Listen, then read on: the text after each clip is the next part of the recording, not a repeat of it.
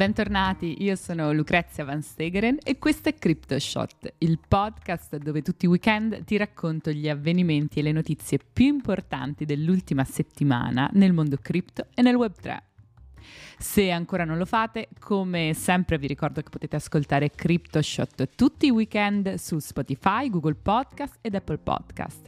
E se volete restare aggiornati tutti i giorni e approfondire ancora di più quello che succede nel web tre, seguiteci alla pagina Instagram Cryptoland Podcast oppure sul profilo Twitter Cryptoland underscore Ita. Bene, cominciamo. In una settimana a dir poco elettrizzante per il mondo delle criptovalute, Bitcoin ha toccato nuove vette, stabilendo il record annuale e il massimo delle ultime cinquantadue settimane, raggiungendo i trentacinquemila dollari. Le voci riguardante l'imminente approvazione dell'E T F spot Bitcoin hanno giocato un ruolo chiave, alimentando la domanda e spingendo il prezzo verso l'alto, mutando radicalmente le prospettive a breve termine dell'asset, che eh, comunque si orienta verso la soglia di trentaseimila dollari. La rapida ascesa di B T C ha innescato liquidazioni per oltre duecentoventuno milioni di dollari, aumentando la volatilità e rivelando come molti scommettessero contro la conferma del trend positivo dell'asset. In un'analisi approfondita condotta da J P Morgan emerge un quadro chiaro. I grandi player del mercato stanno influenzando significativamente le dinamiche di prezzo di Bitcoin nell'ultima settimana. Il movimento di B T C infatti è strettamente legato alla possibilità offerta ai seed investor dell'E T F spot Bitcoin di BlackRock di iniziare a investire capitale per acquistare Bitcoin. Nonostante non sia chiaro quanto BlackRock sia disposta a investire, con l'approvazione del primo E T F Future B T C nel duemilaventuno si sono registrati volumi giornalieri per un miliardo di dollari. Inoltre BlackRock non è l'unico player in campo, con numerosi altri richiedenti che dovranno trovare il modo di acquistare B T C sia attraverso transazioni over the counter, sia avvicinandosi direttamente ai miner o addirittura acquistando direttamente sul mercato. Bitcoin ha dimostrato ancora una volta la sua imprevedibilità e la sua capacità di sorprendere i mercati. Le prossime settimane saranno cruciali per capire se questo trend rialzista avrà la forza di proseguire o se assisteremo a nuovi e inaspettati sviluppi. Continuiamo parlando di Chainalysis, eh, l'azienda di analisi blockchain che ha recentemente pubblicato il suo ultimo report sulla geografia delle criptovalute nel duemilaventitré, offrendo un'analisi dettagliata delle tendenze di adozione delle criptovalute in tutto il mondo, suddivise per regione e motivazioni. E sono emerse informazioni interessanti dall'analisi complessiva. Vediamole un po' insieme. A livello globale, l'adozione delle criptovalute ha subito un contraccolpo, ma sembra esserci una luce in fondo al tunnel. In alcune aree del mondo, infatti, l'adozione delle criptovalute è in realtà aumentata nonostante il mercato ribassista. Questo è un segnale importante perché indica che le criptovalute hanno trovato un possibile caso d'uso al di là della speculazione, fenomeno per cui l'industria è diventata piuttosto nota.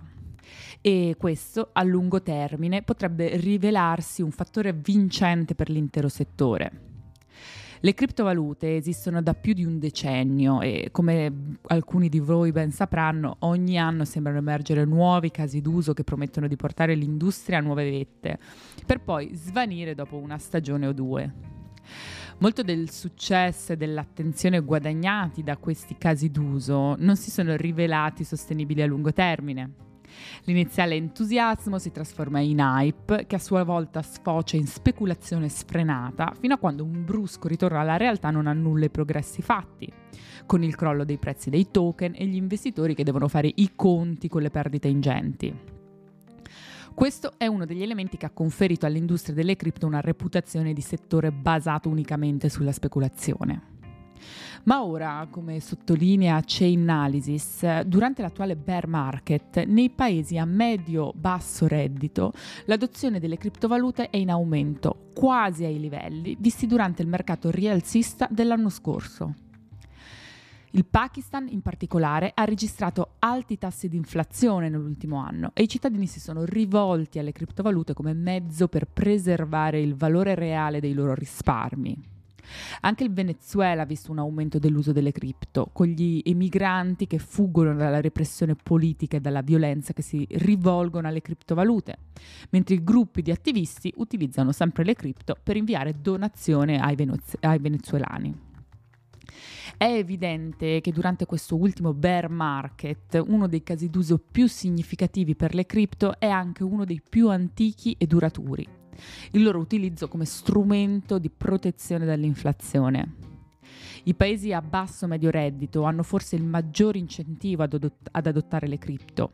Qui i cittadini hanno libertà democratiche insufficienti per generare un vero cambiamento, inclusa la politica economica, mentre i loro governi sono o non vogliono, non sono in grado di creare il cambiamento desiderato dai cittadini. Nel frattempo le criptovalute, in particolare le stablecoin, si presentano come un mezzo per evitare tali problemi e risolvere i problemi di inflazione e accesso alla valuta estera. Il risultato è che qui le cripto vengono utilizzate al posto delle valute fiat locali, non come mezzo di speculazione sul loro aumento di valore, ma come modo per consentire la continuazione delle normali attività commerciali. Anche questa settimana torniamo a parlare del caso F T X, perché Sam Bankman-Fried, ex C E O dell'exchange, questa settimana ha rotto il silenzio e condiviso la sua versione dei fatti nel corso del processo che sta tenendo con il fiato sospeso il mondo delle criptovalute, fornendo una sua personale disamina degli eventi che hanno portato al crollo della sua azienda e al suo arresto. Bankman-Fried ha cercato di spiegare la sua posizione, sottolineando come lui stesso sia rimasto sorpreso e sconvolto dal rapido deterioramento della situazione finanziaria di F T X. Ha ammesso di aver commesso degli errori, ma ha anche cercato di difendere le sue azioni, affermando di aver sempre agito con l'intento di proteggere gli interessi dei suoi clienti e della sua azienda. L'ex C E O ha parlato delle difficoltà incontrate nel gestire una piattaforma di scambio criptovalute di tale dimensione, evidenziando come la volatilità del mercato e la complessità delle operazioni abbiano reso estremamente difficile mantenere la stabilità finanziaria di F T X. Sam ha inoltre sottolineato come la mancanza di regolamentazione chiara nel settore delle criptovalute abbia contribuito a creare un ambiente di incertezza e rischio. Bankman-Fried ha anche affrontato le accuse di frode e cattiva gestione, respingendo fermamente queste affermazioni e sostenendo di essere sempre stato trasparente riguardo alle operazioni di F T X.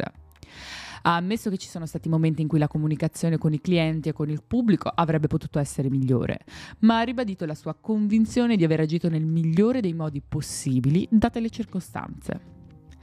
L'ex amministratore delegato ha infine espresso il suo desiderio di collaborare con le autorità per fare luce sulla vicenda e contribuire a stabilire la verità sui fatti. Ha dichiarato di essere consapevole delle gravi conseguenze che il crollo di F T X ha avuto sui suoi clienti e sul mercato delle cripto in generale e ha espresso il suo impegno a lavorare per risolvere la situazione nel miglior modo possibile. Il processo a Sam Bankman-Fried è ancora in corso e le dichiarazioni dell'ex C E O hanno suscitato reazioni contrastanti nel mondo delle cripto, visto che effettivamente la versione di Sam è molto diversa da quella raccontata dai suoi collaboratori più stretti che hanno testimoniato nelle scorse settimane. Molti attendono con ansia l'esito del processo per capire meglio cosa sia realmente accaduto all'interno di F T X. Questo processo infatti rappresenta un momento cruciale per l'intero settore e le sue conseguenze si faranno sentire per molto tempo a venire. Per concludere la puntata di oggi andiamo in Cina, perché la Repubblica Popolare Cinese ha segnato un altro traguardo significativo nel suo percorso di innovazione finanziaria, eseguendo la prima transazione nel settore petrolifero mediante l'uso della sua valuta digitale della banca centrale, o C B D C. Lo yen digitale. Questo evento rappresenta un momento cruciale non solo per la Cina, ma per l'intero panorama finanziario globale, dimostrando le potenzialità delle valute digitali emesse dalle banche centrali nel trasformare le transazioni commerciali tradizionali. La transazione è stata effettuata con successo e ha coinvolto un pagamento per l'acquisto di petrolio, segnando un passo significativo verso l'adozione di valute digitali nel commercio internazionale di materie prime. Questo sviluppo è particolarmente rilevante in un momento in cui il mondo sta esplorando attivamente le possibilità offerte dalle C B D C e il loro impatto potenziale sul sistema finanziario globale. La Cina, che è stata tra i primi paesi a esplorare attivamente lo sviluppo di una C B D C, ha dimostrato con questo gesto la sua volontà di essere un leader nella corsa alla digitalizzazione della moneta. La transazione nel mercato del petrolio in particolare evidenzia la fiducia della nazione nell'utilizzo della propria valuta digitale per transazioni di grande valore e complessità. Il successo di questa operazione apre nuove prospettive per il futuro delle transazioni finanziarie, in particolare per quanto riguarda il commercio internazionale di materie prime. La velocità, la sicurezza e la trasparenza offerte dalle C B D C potrebbero rivoluzionare il modo in cui le transazioni vengono effettuate, riducendo i tempi di attesa, minimizzando i rischi di frode e migliorando l'efficienza complessiva del sistema. Tuttavia, nonostante l'entusiasmo e le potenzialità evidenti, è fondamentale procedere con cautela.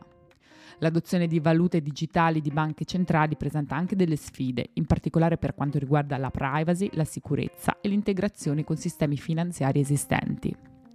Sarà cruciale affrontare queste questioni in modo approfondito per garantire un'implementazione sicura e stabile delle C B D C. Bene, anche per questa settimana è tutto. Io sono Lucrezia, vi ringrazio di avermi ascoltata e ci sentiamo il prossimo weekend per un nuovo episodio di CryptoShot. Ciao! Thank you.